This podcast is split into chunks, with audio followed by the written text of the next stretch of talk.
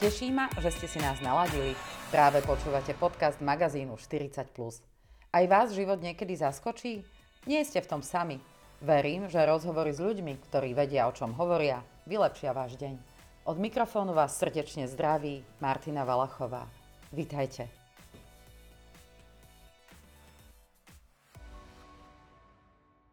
V dnešnom podcaste sa budeme rozprávať s Martinom Millerom o vyhorení. Martin, ahoj. Ahoj. Martin, eh, teba nemusím posluchačom asi veľmi predstavovať, pretože pôsobíš dlhé roky ako psychológ a ľudia ťa poznajú z mnohých článkov, rozhovorov a debat, kde sa zvykneš vyjadrovať pre rôzne médiá ako psychológ. Dnes sa budeme rozprávať o téme, ktorá sa ale čoraz viacej spomína a je to teda práve to vyhorenie. Si psychológ a sám priznávaš, že si obdobím vyhorenia prešiel. Ako k tomu u teba prišlo? No, prišlo k tomu u mňa asi podobne, ako k tomu prichádza u iných ľudí. To znamená, v nejakom bode svojho života som si možno nabral na seba viac, než som dokázal v tej danej chvíli zvládnuť. A to bolo obdobie, kedy som sa stal prezidentom komory psychológov slovenskej a vlastne najprv som si myslel, že sa to bude v pohode dať stihnúť aj s mojou ambulantnou praxou, že všetko to bude v poriadku, ale postupne som zistil, že to sú naozaj dve práce na, na plný úvezok. Navyše tá práca toho, toho e, prezidenta nie je nejako extrémne honorovaná, naozaj sú to, to sú drobné, by som povedal. Takže finančne to takisto nebolo, nebolo dobré. Zároveň tá únava, ktorú som, ktorú som postupne začal pociťovať za tie 4 roky, sa preniesla aj na moju ambulantnú prax, čiže aj klientov som mal, mal menej.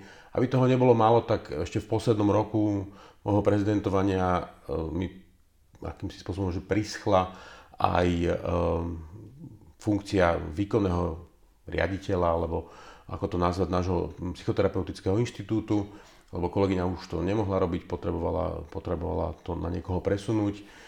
A, a toto všetko sa tak nakumulovalo, až som vlastne ja už úplne nevládal so silami, a, pretože, pretože naozaj tých funkcií a tej práce bolo tak veľa a, a tá moja energia bola len jedna, ktorú som nevedel samozrejme už potom ani, ani generovať a, a vycúcal som všetky, všetky svoje energetické úspory a dokonca aj všetky naše finančné úspory. Takže potom vlastne 3 mesiace pred, pred koncom môjho funkčného obdobia prezidentského som um, tak akože dosť nepríjemne ochorel a som si povedal, že OK, toto už je asi signál, že, že, že stačilo. Ja som tie signály teda vnímal aj predtým, ale vždy som sa nechal nejako ukecať. Ale toto som si povedal, že to už, to už stačí a tú funkciu som položil. Um, a, a, teda, a potom som sa začal nejakým spôsobom možno zotavovať. Hej, čiže vlastne ty sám ako psycholog si to vyhodnotil, že prišiel si na to sám, že ja som vyhoretý? Či vyhorený? Ako, inak ako sa to správne hovorí? Vyhoretý či vyhorený? Dobrá otázka, to by sme sa mali asi si... spýtať jazykovecov, áno, neviem, že, sa, že neviem, ako že je to vygooglíme, takže keď to hovoríme teraz zle, tak sa ospravedlňujem všetkým, hej, fakt neviem, ani ja, priznam, ktorých slovenčina uh, im drása uši, keď sa niečo zle povie. Uh, to som sa chcela teda spýtať, že či teda sám si na to prišiel, alebo priš, prichádzali nejaké signály od nejakých odborníkov, veď si psycholog, pohybuješ sa v tých, tých kruhoch, či ti začali tvoji kolegovia hovoriť, že počúvaj ty, čo je s tebou? Uh, priznám sa, že nepamätám si, že by mi niekto toto nejako reflektoval. Možno áno, možno, že niektorí tí ľudia ako videli, že, že teda niečo so mnou nie je úplne v poriadku. Respektíve ja myslím, že ja som celkom dosť o tom hovoril aj priebežne, ale ja som to skôr vnímal tak, že veľa tých ľudí skôr malo tendenciu ma udržať v tej funkcii, lebo mali pocit, že keď som tam ja, že to bude nejakým spôsobom zmysluplné a podobne. Čiže oni skôr sa ma snažili koučovať do toho, že ešte to vydrž, ešte to dáš, ešte to pôjde, ešte ti pomôžeme. A, a toto v podstate bolo také niečo, čo, čo, na čo ja dosť počujem, pretože keď akoby ľudia majú pocit, si že... taký empatický, že chceš áno, byť a zároveň, Áno, že chcem byť nápomocný a teda toto bola taká, taká trochu pásca na mňa. Do istej miery. Zároveň určite to videla moja manželka a teda aj decka, pretože, pretože to bolo cítiť, že ja som ako ku koncu dňa už býval veľmi nevrlý, veľmi otrávený, čo tiež nebolo úplne jednoduché, lebo v tom čase najmladšia dcera začala chodiť do školy. Ona sa chcela so mnou učievať, takže ešte po všetkom, po všetkom som sa s ňou ešte večer učil, takže to boli naozaj celkom krušné, krušné chvíle. Ale ja si myslím, že ja som to celkom priebežne na sebe sledoval na jednej strane, ale na druhej strane zase to je tak ako ten efekt tej, tej žaby, ktorú hodíme do studenej vody a začneme pod ňou kúriť, že, že tá žaba si stále hovorí, že ešte to vydržím, ešte sa to dá, až sa uvarí. No tak mne sa to vlastne takisto stalo. Jasné, to si pekný príklad si povedal, som si to teraz predstavovala, že, že je to vlastne také, také jednoduché. Mm-hmm. No často sa hovorí, že, alebo aj my sme sa teraz eh, chvíľočku ešte predtým, než som spustila nahrávanie, rozprávali o tom, že bože, to, tak veľa toho robím, taká som unavená, asi som už vyhoretá. A ty si mi teda povedal, že, že skrátka vládzam, že, že, že to by si nevstala ráno. Mm-hmm. A toto ma zaujalo. Mm-hmm. To znamená, že čo? že to je taký ten hlavný signál, že tí ľudia, ktorí sú v tejto fáze života, že majú problém ráno fyzicky vstať? Samozrejme, to som povedal taký úplný, úplný extrém. A to, čo si Lebo teda... aj o tom som počula, že mhm. naozaj. Áno, že... áno, áno, áno, áno, hej, to môže tak vyzerať, že tí ľudia nie sú aj fyzicky schopní vstať a ísť do, do tej práce. A, a tamto už má veľmi veľa spoločného, možno aj so symptómami ťažkej depresie, takže to už možno ani by sme nehovorili vtedy o nejakom len vyhorení, ale naozaj už o nejakom ťažkom depresívnom stave. Ale áno, až tak zle to môže vyzerať. Zároveň toho, že ty toho robíš veľa, možno si zakladáš na nejaké vyhorenie, takže, takže asi, asi je fajn to monitorovať a, a urobiť si ten Preto priestor. Preto tu s tebou sedím, to mám vlastne terapiu, vieš, že hej, hej, hej, urobiť si ten priestor pre seba a pre ten, pre ten čas a oddych, lebo to, to je asi kľúčové, ale však to, o tom sa možno ešte budeme baviť, baviť neskôr. Ale vyzerá to naozaj tak, že, že ten človek, samozrejme takéto prvorade, čo je, že sa cíti veľmi, veľmi unavený. Hej? To je také ako úplne, úplne jednoduché.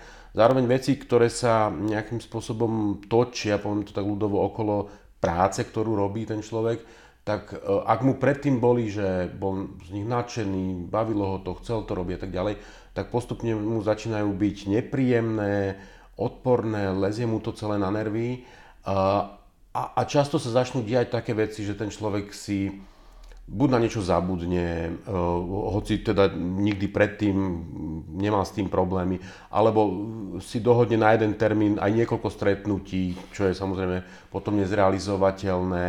Uh, je tam naozaj, sú tam také akoby, poruchy pozornosti, poruchy pamäti, so spánkom môže byť problém, tí ľudia často majú problém buď zaspať, alebo niekedy sú takí unavení, že zaspia, ale zobudia sa po dvoch hodinách, zistia, že hlava im beží na plné obrátky, nevedia ďalej si potom, potom od, od, oddychnúť. Naozaj už ako také tie bežné um, mechanizmy nejakého obnovenia energie, že fajn, že cez víkend sa vyspím, prestávajú fungovať. Čiže je to taký celý súbor takýchto vecí, ale problém toho je naozaj ten, že to neprichádza že zo dňa na deň, že je to tak po kvapkách a ten človek si s tou žabou, hovorí, to áno, že to ešte vlastne... stále vládzem, ešte stále vládzem. No.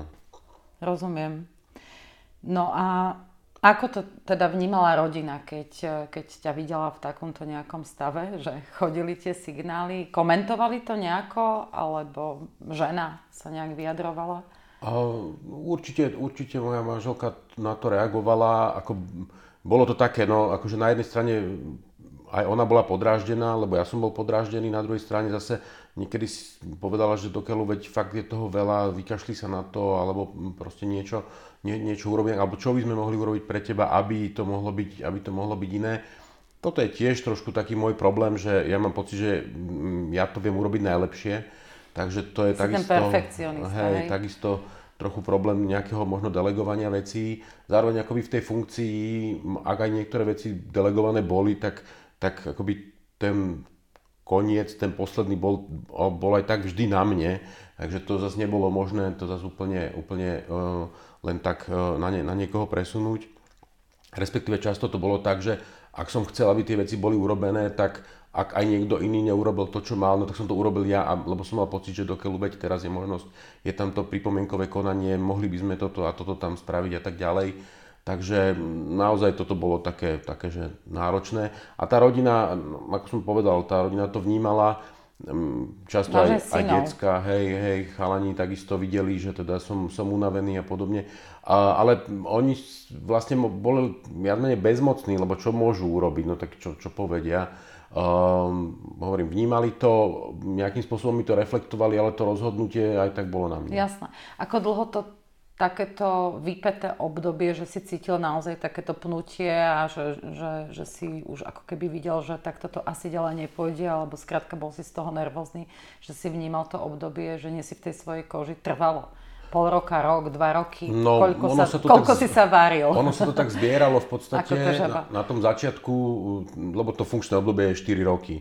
Čiže ten prvý rok bol taký v celku v pohode, tam, tam som to tak ako mal, že, je to v pohode, ale viem, že už po tom druhom roku to začínalo byť náročné a vlastne tie posledné dva roky alebo rok a tri štvrte bol taký akoby, že ako ten, sa to naozaj že a, a, a až, až do takých, do takých extrémov, že, že teda naozaj ja už som, ja už som nevedel, že čo mám urobiť a miestami som mal pocit, že len hľadám akoby akýsi legitimný dôvod na to odísť alebo ukončiť to a stále sa mi zdalo, že to je, že, že málo, keď len ja nechcem alebo keď len ja mám pocit, že už nevládzem a až tá choroba potom, potom mi tak nejak dala zrkadlo, že halo, že tak toto už naozaj stačí. Uh-huh. A čo, nejaký infarkt alebo nie, nie, nie, nejaké nebol stavy? to infarkt, bol to taký ako nejaký uroinfekt, uh-huh. poviem to tak ľudovo, že čúral som krv, čo teda nie je to zase až taká strašná vec, ale na druhej strane na to, že ja teda mám iné oblasti svojho tela slabé, v živote som predtým nikdy žiadny uroinfekt nemal. Že to bral ako taký Tak som si signál. povedal, že toto je zvláštne a že to telo naozaj asi hľadá spôsob, ako mi ukázať, že halo, už nevládzeme, už proste, už nám to stačilo, takže ja som potom požiadal uvoľnenie z funkcie zo zdravotných dôvodov, um, rada mi vyhovela, tak veď ako zase... Čo mohli robiť? Čo už mohli, mohli robiť, kolegyňa to teda potiahla 3 mesiace za mňa ešte do, do, do ďalšieho snemu. A ja som tak ako si hovoril, že wow, super, že už je to všetko za mnou, ale to som sa teda akože veľmi mýlil, lebo to zase nie je len tak, že Ehm, človek akože jeden deň skončí a na druhý deň je ruka hore. Áno, že ráno staneš, navereš si kávu a spojíš tak a akože, dobre. Mm. Na Slovensku je vlastne stále muž vnímaný ako taká tá opora hlavná rodiny, teda z mhm. hľadiska najmä, tá, nechcem povedať, že najmä, aby to ne, nevyznelo nejako tak zle, ale ten muž je väčšinou zdrojom alebo hlavným nositeľom financií do domácnosti. Predsa len ženy majú aj iné funkcie, sú na materskej, potom e, e, aj v tej starostlivosti o tú rodinu nemajú častokrát až toľko času na tú kariéru budovať, najmä mm-hmm. napríklad u vás mm-hmm. teda máte tri deti, tak to nie je sranda v dnešnej dobe a ty si to už aj na začiatku na, naškrtol, že vlastne nielen fyzické a zdravotné rezervy sa ti minali, ale ako keby aj tie finančné. Uh-huh. Toto, e, toto bolo ako vnímané tu v rodine, že tá, tá žena vlastne, čo, čo z nej vyžarovalo, že e, stála nejako pri tebe a vlastne stmelilo vás to dokopy, že to obdobie nejak preklenete, to dáte, alebo, alebo čo bolo také rozhodujúce? Myslím si, že nejak nás to akoby v nejakom zmysle neohrozilo na jednej strane. Na druhej strane bolo to nepríjemné, pretože, pretože predsa len aj sme chceli ísť povedzme s deťmi, ja neviem sa lyžovať alebo v lete nejaká letná dovolenka a naozaj, že tie rezervy sa pomíňali a a, a viac menej takéto, na čo sme predtým boli zvyknutí a my sme nechodili na nejaké veľké dovolenky, ale predsa len, že aspoň niekam vypadnúť. No keď ideš s tromi deťmi, môžu ísť aj na Slovensku a presne, to dosť veľa peňazí, áno, tak áno, to vôbec. To, to, to určite. A, takže presne, že, že s tými tromi deťmi to, to nie je zase také úplne jednoduché. A tým, že manželka síce tiež pracuje ako psychologička, ale teda v, v štátnej poradni pedagogicko-psychologickej, zároveň predsa je to pár rokov dozadu už, takže, takže aj tie decka boli menšie, čiže ona mala dokonca skrátený úvezok, a aby teda mohla nejaké no, na to som naražala, že... tréningy a, a krúžky a podobne. Čiže ten jej príjem bol ešte o to menší, čo teda naozaj bolo, že pár sto eur. To bolo tak možno ani neviem, či na prevádzku vôbec ako, ako domácnosti, ako, ako takej. Takže, takže, takže sme naozaj vycúcali tie svoje úspory aj finančné a to bolo dosť také nepríjemné, ale nikdy mi to manželka nejako nevyčítala alebo tak, ale videl som, že nie je spokojná. A ani, ani som nemyslela, že vyčítala, skôr som mala na mysli, že či si z nej necítil taký nejaký strach, vieš, lebo že tá, tá opora ako keby, že, že sa možno bola na to zvyknutá spoliehať. Teraz nehovorím, že mm-hmm. v nejakej forme zlatokopectva mm-hmm. to vôbec nie, ale predsa len rodina, tri deti a tak ďalej, plus e, tie veci, ktoré ty hovoríš, mm-hmm. že, mhm. že vyťažená aj v práci a aj s tou, star- s tou starostlivosťou. Um, Skôr tam som mierila, že toto neviem, no je to možné, je to možné, ale nikdy mi to nejako nedala najavo. Skôr ja som mal tie obavy, lebo ja som videl, že, že v podstate, že tých financií ubúda, uh, že ja už idem ako na svoje rezervy, že aj keď som, keď som sa pokusil, že nejak som op, uh, rozposlal mail, že ak máte klientov, pošlite mi a tak ďalej, tak áno, prišiel mi akože taký, taká vlna klientov, a tí, tí klienti prišli raz a potom, potom neostali, lebo zjavne cítili asi zo mňa, že ja nevládzem a tým pádom ja som nemal vôbec akoby šancu toto nejako, nejako reštartnúť alebo čo si s tým zmysluplné urobiť v priebehu toho procesu ako takého. Takže skôr ja som sa z toho cítil taký, akože dokeľu, že kam toto pôjde, lebo, lebo nevidel som z toho žiadne východisko. Naozaj som mal ja obavy, že, že či a ako teda prežijeme. Áno, máme rodičov a tak ďalej, tak ďalej a tak tiež sú na dôchodku a podobne. Akože asi sme ohľadu nezomreli, ale teda nebol to veľmi príjemný pocit. Ako, to, ako dlho toto celé trvalo, kým ty si sa z toho dostal von? Respektíve, máš už ten pocit, že, že, že máš za tým, že, že, že, že je to v pohode? Uh, teraz určite áno, teraz už určite áno, no teraz to bude v podstate už 5 rokov, uh-huh. uh, v máji bude 5 rokov, čo som teda skončil s tým všetkým, takže to, to áno.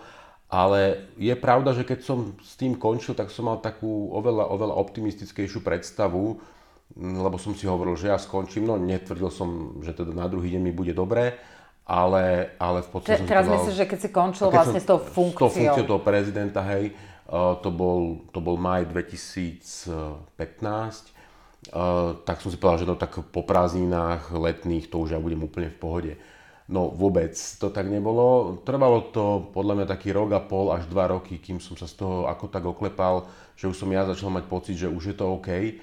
Možno by to bolo kratšie, keby som mal finančnú rezervu a mohol by som si napríklad dovoliť, že dať si pol roka úplný oddych a úplný sabatikál a, ale to sa nedalo, ja naopak som akoby chcel alebo potreboval, mal som víziu, že teda naopak, že chcem sa viac začať venovať tým svojim veciam. A, a to nešlo, jednoducho to nešlo, tá, tá, tá energia skrátka chýbala a naozaj to trvalo, myslím, že by som úplne spokojne povedal, že dva roky to trvalo, kým som sa dostal zase do takého štandardu, že som si povedal, že OK, teraz je to fajn, teraz to znovu funguje, teraz som s tým už znovu taký spokojný, ako som, ako som bol predtým, alebo ešte viac. Takže v podstate to bolo, bolo aj dobre, že si prešiel takým obdobím, lebo si si nejako asi preusporiadaval tie veci uh-huh. v mhm. podstate postupne. Hej, hej, hej.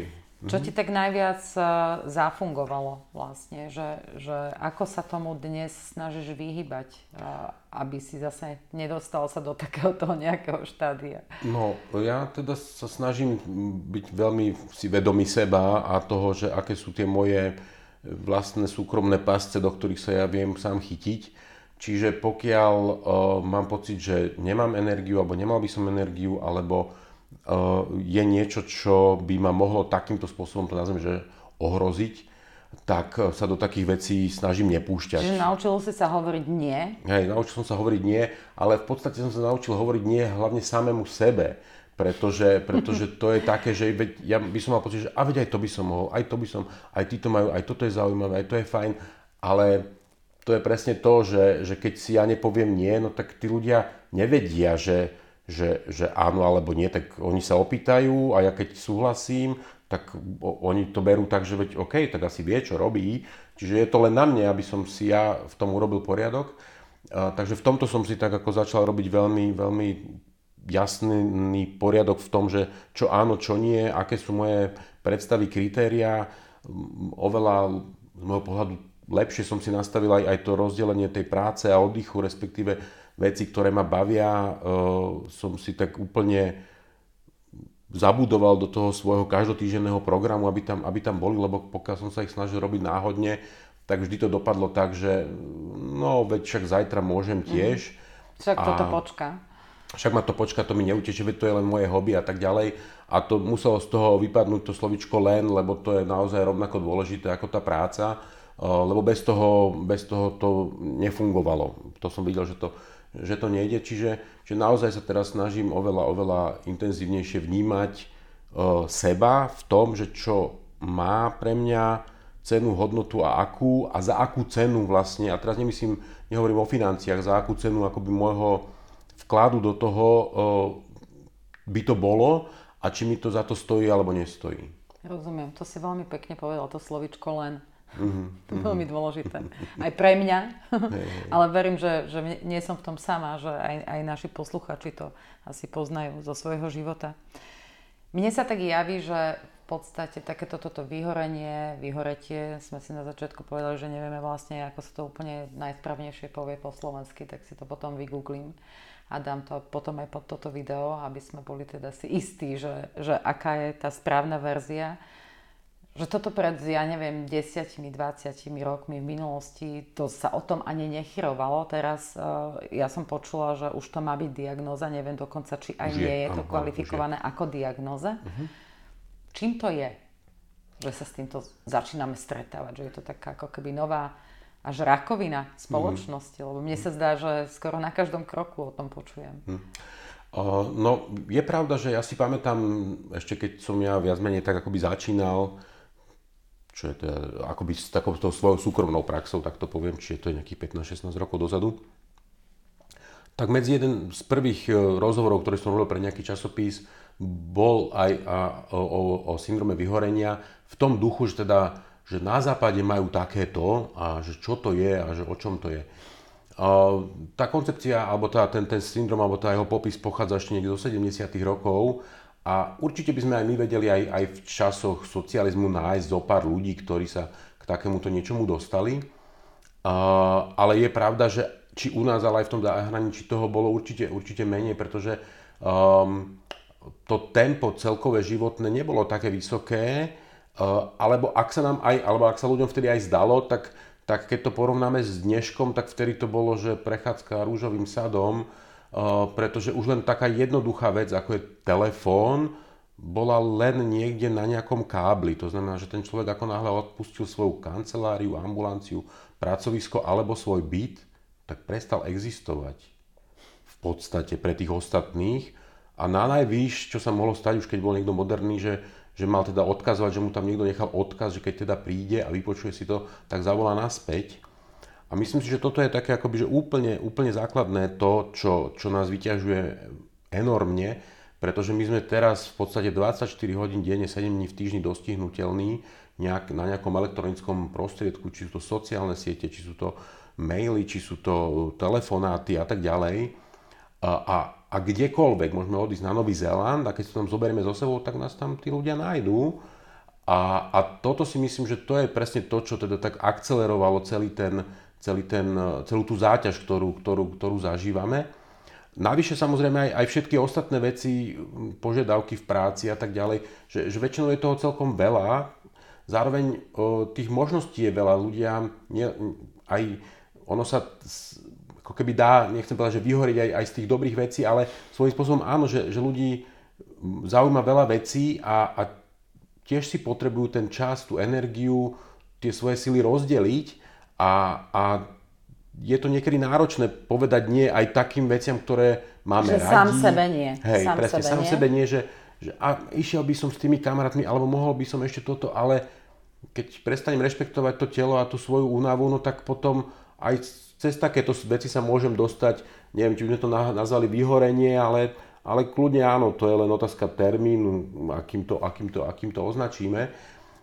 A zrejme celkovo ten svet sa uberá týmto smerom, preto, preto to tá Svetová zdravotnícká organizácia presunula teda do tých serióznych diagnóz.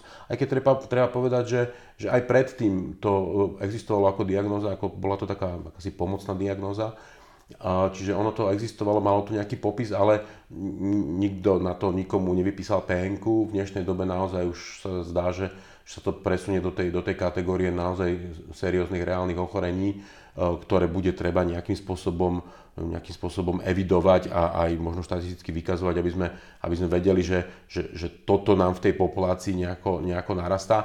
Ono to zase, bolo to aj predtým, keďže tá diagnoza nebola, no tak sa to diagnostikovalo ináč, respektíve e, skrylo sa to pod niečo iné, pretože tí ľudia často naozaj potrebovali dlhodobú PNK alebo mm, odchod z tej práce a, a, a nejak sa s tým museli proste vysporiadať Čiže ak sa to nedalo nazvať vyhorenie, no tak sa to nazvalo, neviem, reakcia na akutný stres a, a, a tí ľudia dostali neobmedzené vychádzky, aby, aby teda sa mohli nejakým spôsobom dostať znova do kondície. No, to mi hneď e, dáva takú nejakú ďalšiu otázku, že teraz ako si o tom rozprával, tak si predstavujem takého bežného zamestnanca, e, priemerne, čo máme na Slovensku dnes, je väčšina práce také tej sedavej v tých vysokých kancelárskych budovách, teda keď sa mhm. budeme baviť o mestskom obyvateľstve a väčšina ľudí teda žije alebo pracuje v mestách. Mhm. To znamená, ja som dnes za tebou išla, vystúpila som z auta a tiež som inak celý deň bola doma za počítačom mhm. a všimla som si, že hoď je február, tak je príjemných 10 stupňov, pekne svieti slnko. A normálne som rozmýšľala, že keď tu skončím a ešte bude svietiť slnko, tak sa pôjdem ešte prejsť trošku. Že nie je aj toto veľká taká, taká chyba, že, že tí ľudia nemajú ako keby čas vôbec sa napríklad od, od jesene do jary takmer ani vidieť oblohu a svetlo a slnko, že sú naozaj v tých budovách zatvorení a že väčšina tej práce je sedavej? No, určite to zohráva svoju rolu v tom, v tom, v tom celom, pretože um, dá sa povedať, že ja by som typoval, že väčšina e, populácie je skôr unavená mentálne než fyzicky.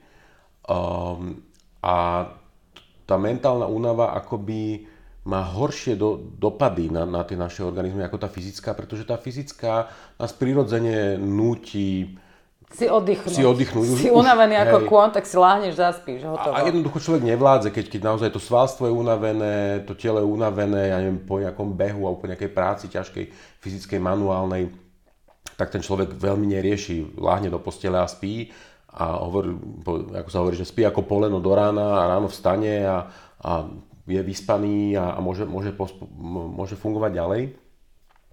Tá mentálna práca robí to, že tá hlava je unavená na jednej strane, na druhej strane ako by sa často nevedela zastaviť, ale to telo relatívne až také unavené nie je. To znamená, že, že nám nevie pomôcť v tom, aby sme len tak lahli do postela a zaspali.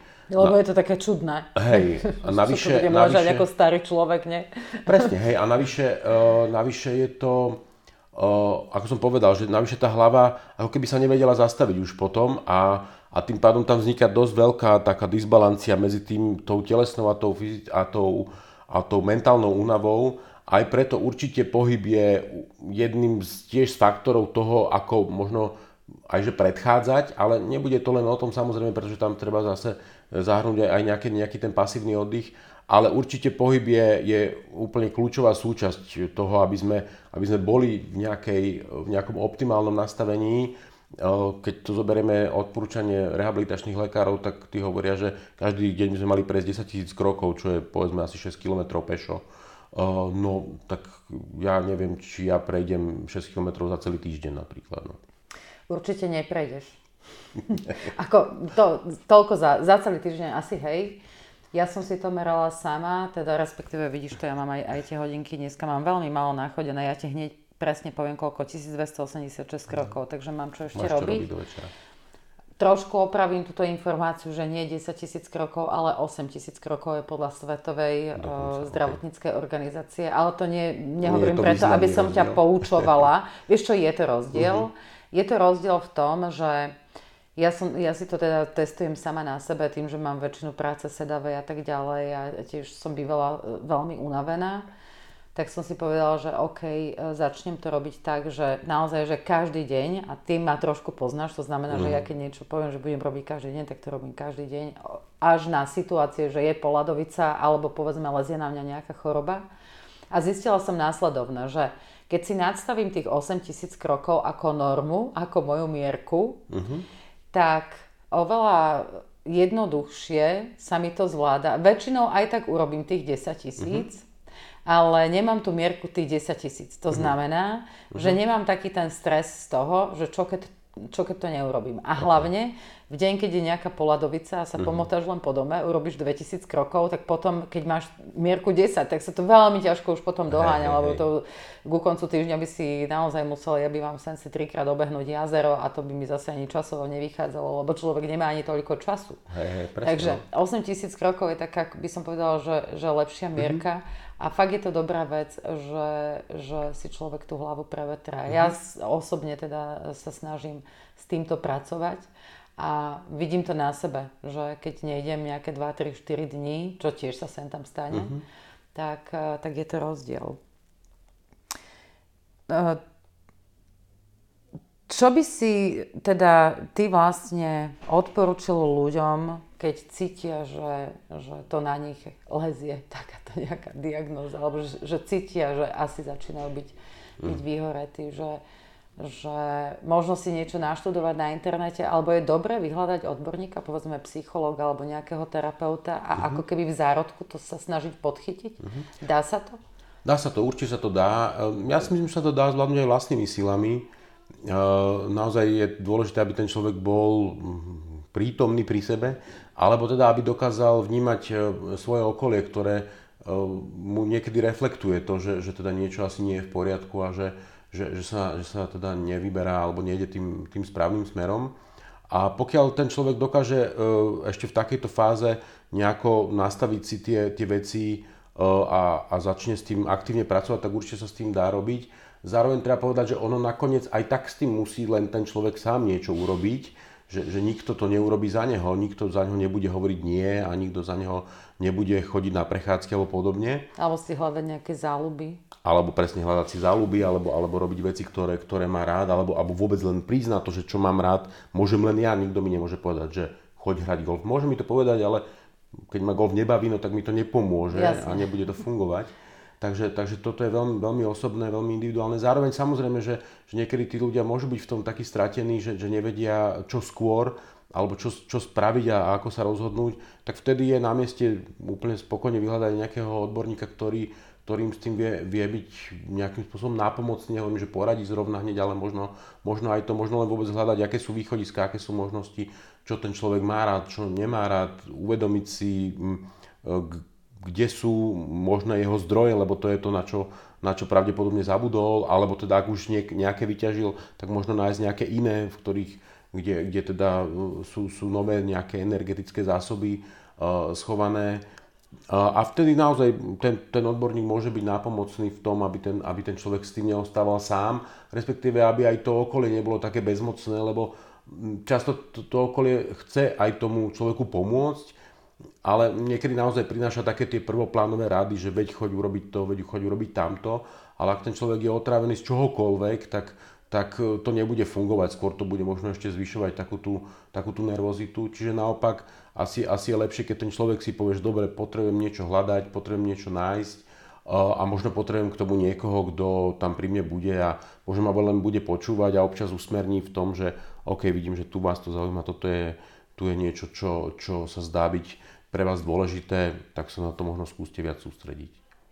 Chodí veľa ľudí za tebou s takýmto nejakými symptómami, že, že, že vidíš, že, že, že to bude to vyhoretie? Ako máš štatistiku? Či skôr nejaké iné veci zvykneš s klientmi riešiť? Je to, je to rôzne, akože chodí relatívne veľa ľudí, ťažko mi to akoby povedať, ale možno by som kľudne povedal, že možno tretina tej mojej klientely naozaj chodí aj s týmito, s týmito ťažkosťami. Ono treba povedať, že sa to často potom kombinuje, lebo, lebo keď to trvá dlhšiu dobu, tak e, to vie nabúrať aj ten, ten rodinný ekosystém, Takže e, tí ľudia možno niekedy prídu primárne s tým, že teda v tej rodine sa niečo deje. Že idú sa rozvádzať? Možno, že až napríklad. tak, hej, napríklad. Ale to už je také akože naozaj, že veľmi ďaleko. Nemyslím si, že by toto zrovna bolo to, čo by, e, čo by bolo mm, akoby príčinou nejakých rozvodov. Ale, ale často tí ľudia naozaj e, aj hovoria o nejakých svojich emocionálnych ťažkostiach a podobne. A prídeme na to, že, že to podhubie tam naozaj veľmi intenzívne zasadené do toho pracovného procesu a tí ľudia nemajú dobre vyvážený ten, ten čas na uh, oddych, na prácu a prípadne na ten, na ten osobný život alebo na ten život s, rodinu, s rodinou a s kamarátmi. Takže to, toto je potom takéto nastavenie, taká, nazval by som to tak populárne, že zmena životného štýlu, uh, ale tam sa to tak celkom dá akoby dobre rozumieť, že o čom, o čom sa bavíme. Ako sa ty pozeráš na, na také možnosti, že, že meditácia v tvojej praxi alebo v praxi tých klientov, keď uh, teda sú v takom nejakom rozpoložení, je to efektívny spôsob, že naučiť sa vyslovene, že meditovať, alebo teda ísť touto cestou a tam si tie myšlienky skúsiť. A nie, nie že usporiadavať, skôr, skôr vlastne dať ticho tej hlave. Ako keby. Hey. Mm, poviem to tak, že je to, určite to je dobrý spôsob a efektívny e, pre istú časť populácie. To je tak, že žiaden recept, e, Lebo aký existuje... častokrát, e, prepáč, že ti mm-hmm. skačem do roči, častokrát to na ľudí pôsobí tak ezotericky. Sa mm-hmm. povie, že meditácia. Áno, áno, áno. Toto, hej, toto je pravda, toto tak vnímam. Aj priznám sa, že aj ja som ešte pred pár rokmi mal k tomu taký akýsi, akýsi postoj, že teda to tak znie ezotericko, nábožensko zvláštne. Ale potom, čo som sa oboznámil s najnovšími výskumami z oblasti pozitívnej psychológie, ktorá pracuje aj s meditáciou, tak je to naozaj len nejaký názov pre niečo. Pre nástroj. Pre nástroj, ktorý vieme použiť veľmi, veľmi efektívne na to, aby sme, aby sme sa naučili vypínať veľmi programovo a, a, a cieľene tú našu hlavu, eh, pretože eh, vieme, že keď to dokážeme, keď sa to naučíme, tak potom vieme byť v tom živote oveľa akoby, že efektívnejšie, a teraz nemyslíme v takom tom dosahovaní akože veci, ale zase aj, tých cieľov a áno, tak ďalej, ale že aj v tom oddychovaní napríklad. Zároveň ale treba povedať, že existuje mm, istá menšia časť populácie, ktorej táto forma e, oddychu alebo, alebo vypnutia hlavy nesedí a tí ľudia napríklad potrebujú na to, aby tú hlavu vypli, naopak pohyb. Potrebujú povedzme beh alebo plávanie alebo, alebo nejakú intenzívnu fyzickú záťaž a tam vedia, tam vedia potom tú hlavu vypnúť. Čiže e, nedá sa všetko našiť pre všetkých. E, je dobré, keď máme tých nástrojov viacej, je dobré, keď ľudia si môžu vyskúšať, že čo im funguje a to, čo im funguje, to potom používajú. Dobre, Martin. Ty často pre náš magazín 40 Plus píšeš a píšeš teda nielen o nejakých radách, čo sa týka vlastne tvojej odbornosti, teda práce psychologa, ale píšeš rôzne poviedky, rôzne príhody. A ja viem, že chystáš vydať knihu. Mm-hmm. A toto je vlastne asi jednou z metód, e, ktorou si sa ty nejak e, trošičku dával dohromady, že vlastne ťa baví písanie. Mm-hmm. A vieš pri písaní vypnúť? Áno, akože toto ja som taký veľmi šťastný, musím to tak povedať, asi to je najlepšie slovo, že sa mi podarilo nájsť to písanie. Je pravda, že niekde už roky dozadu to vo mne tak nejak driemalo a som si tak stále hovoril, že hm, to sa mi tak páči, keď niekto píše a to také zaujímavé a fajn. A bývali, veď nie všetko bývalo ako formou rozhovoru, takže niekedy mi poslali otázky, ja som na to odpísal a tak a, a bolo to také celkom zaujímavé sa zamýšľať nad niektorými vecami a podobne. A, takže v nejakom bode som dospel k tomu, že by som asi chcel písať a, a začal som to robiť, bolo to také najprv neohrabané, potom som sa, potom som sa prihlásil na Sonin kurz, uh, ako Sonin napísať Borušovičovej. knihu, Borušovičovej, ako napísať knihu a to ma tak úplne vystrelilo potom do toho, aby som začal naozaj pravidelne písať, aby som si zatriedil ten čas, aby som, aby som naozaj si našiel každý týždeň dva dní uh, z toho týždňa na to, kedy naozaj píšem, a, a venujem sa len tomu a je to akože úplne fantastický relax, pretože, pretože tam zrazu sa ocitám. Teraz momentálne to bolo moje detstvo, ale môžeme sa ocitať úplne v nejakom fiktívnom svete. A zároveň je také celkom pre mňa príjemné, že, že keď teda to ľudia čítajú, tak zdá sa, že to má dobré odozvy, takže ešte to je taká znásobená tá radosť, že nielen mňa to baví, ale zdá sa, že ľudí to aj baví čítať, takže, takže o to je to silnejšie a ja mám pocit, že tam som, aspoň na teraz sa mi zdá, že objavil, že úplne nevyčerpateľný zdroj energie, takže, takže si viem predstaviť, že, že ak, ak teda mi bude slúžiť zdravie, tak toto asi dlhodobo ma bude naplňať. Super. A kedy by sme sa teda mohli tešiť na knižku? Povedz ešte na záver. No, knižka je v procese. E, mal by som sa stretnúť s ilustrátorkou, lebo by to mali byť trošku nejaké ilustrácie. A, a keď to všetko dobre dopadne, tak by sme to chceli tak niekedy koncom maja, začiatkom júna, čiže tak akoby pred tými letnými prázdninami, lebo by to mohlo byť také celkom pekné prázdninové čítanie vydať. Super. Hmm. Tak Martin, ja ti veľmi pekne ďakujem za, ja ďakujem. za informácie, za príjemný rozhovor, ktorý som mohla s tebou absolvovať z časti mi možno poslúži aj ako moja terapia, alebo také, že na zamyslenie, že Budem či náhodou nie mhm. som, nie som v nejakom štádiu, ktoré sa približuje k vyhoreniu. A želám ti, aby sa ti darilo a aby si aj naďalej tu i tam pre nás niečo napísal. Všetko dobré. Ďakujem. A vám, naši milí poslucháči, želáme ešte krásne ráno, obed alebo večer podľa toho, v ktorom čase nás práve počúvate. Ďakujeme, že ste si nás dnes vypočuli. Ak sa vám podcast magazínu 40 Plus páči, podielte sa oň na sociálnych sieťach Facebook, LinkedIn či Instagram. No a ak máte tému, ktorá by mohla inšpirovať ostatných, napíšte mi. Krásny deň praje Martina Valachová.